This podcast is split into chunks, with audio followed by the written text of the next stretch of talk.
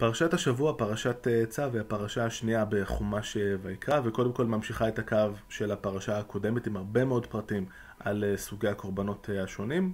הפעם עם קצת יותר דגש על איך בדיוק הכהנים מתפעלים את כל אחד מסוגי הקורבנות הללו. העניין השני בפרשה הוא המעמד שבו משה מושך את אהרון ואת בניו למעמד הכהנים, שמכאן והלאה ילוו את עם ישראל בעבודתם במשכן ואחר כך אה, במקדש. אני רוצה הפעם אה, קודם כל להתחיל מההפטרה.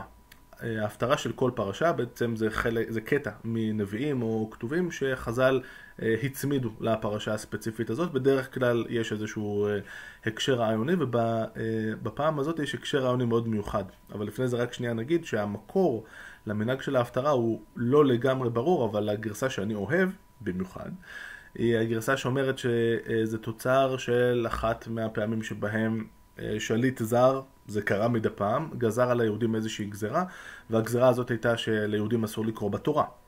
אה, בשבת, לצורך העניין, אז כולם מתכנסים אה, בבית הכנסת וצריך לקרוא משהו, ואז אנחנו עם ישראל, אנחנו מצוינים ב- בלמצוא פטנטים, אז התחלנו לקרוא את ההפטרות. וכשבאו השוטרים אמרנו, רגע, מה אתם רוצים? הנה, בואו בוא תראו בעצמכם. אנחנו לא קוראים בתורה, אנחנו קוראים בספר אחר בכלל, אז כנראה שזה בסדר.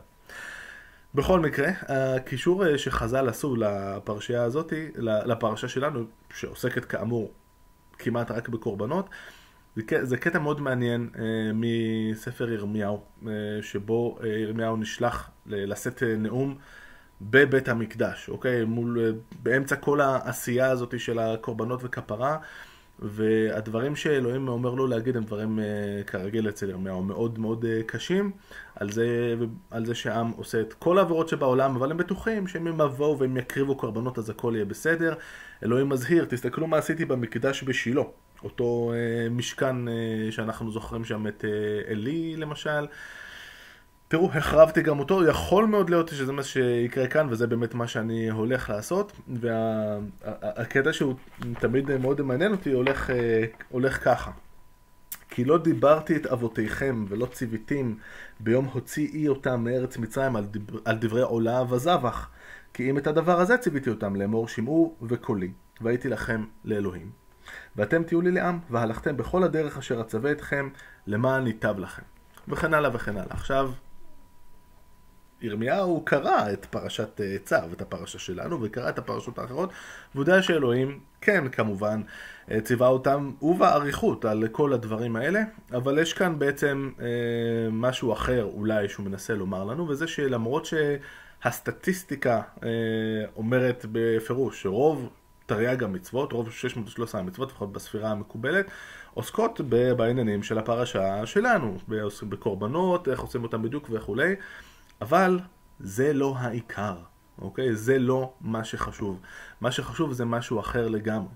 וזה כמובן היה הקו המוביל של חז"ל, שבמידה רבה עלו אה, לגדולה, המעמד של החכמים, אה, אחרי שהמעמד הקודם, זאת אומרת, הקודמים ששלטו בעניינים היו הכוהנים. בזמן המקדש, בבית ראשון ואחר כך אה, בית שני, הייתה בעצם איזושהי אה, תחרות אה, שאפשר אה, לחשוב עליה.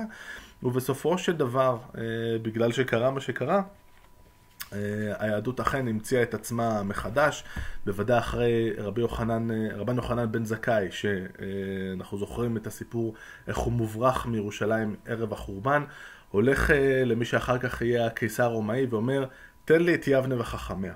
אוקיי? אני רוצה להמציא את היהדות מחדש.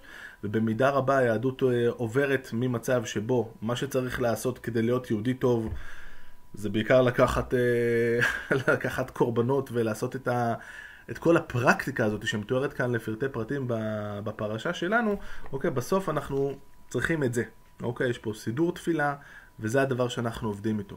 ויש אה, חידוד אה, של חז"ל, שתמיד נורא רגישים למילים מאוד ספציפיות, הדרך שבה הפרשה, בפרשה שלנו, אתם מדברים, אוקיי, עכשיו מדברים על הקורבן הזה והזה וכולי, אז מילות המפתח זאת תורת האשם, זאת תורת הככה וככה, ובסוף יש, פ, יש אה, פסוק שמסכם, אומר זאת אה, התורה לעולה ולזה ולזה ולזה, וחז"ל שמאוד רגישים אומרים, התורה, אוקיי, בגדול הדבר הזה, זה מבחינתנו מה שזה היום, העולה והזבחים האלה וכל ה... כל ה... מה ש... אה, מה שלייבוביץ' קורא לו הטכנולוגיה של הקורבנות, כבודם במקומם מונח, אבל היום יש לנו את התורה וזה מה, וזה מה שאנחנו מתעסקים איתו. ותמיד נורא נחמד אה, לפתוח אה, ספר סידור שאתה מנסה להדגים איתו איזושהי נקודה, ולראות שם את הכתב הנהדר אה, הזה, כתב היד של אבא שלי. תמיד נחמד. את זה היה כנראה קשה, את החוויה הזאת של לפתוח ולראות את הדש הזה מן העבר, כנראה שהיה קשה למצוא, אם עדיין היינו עסוקים כל הזמן, רק ב... להקריב קורבנות כאלה ואחרים. עד כאן, שבת שלום.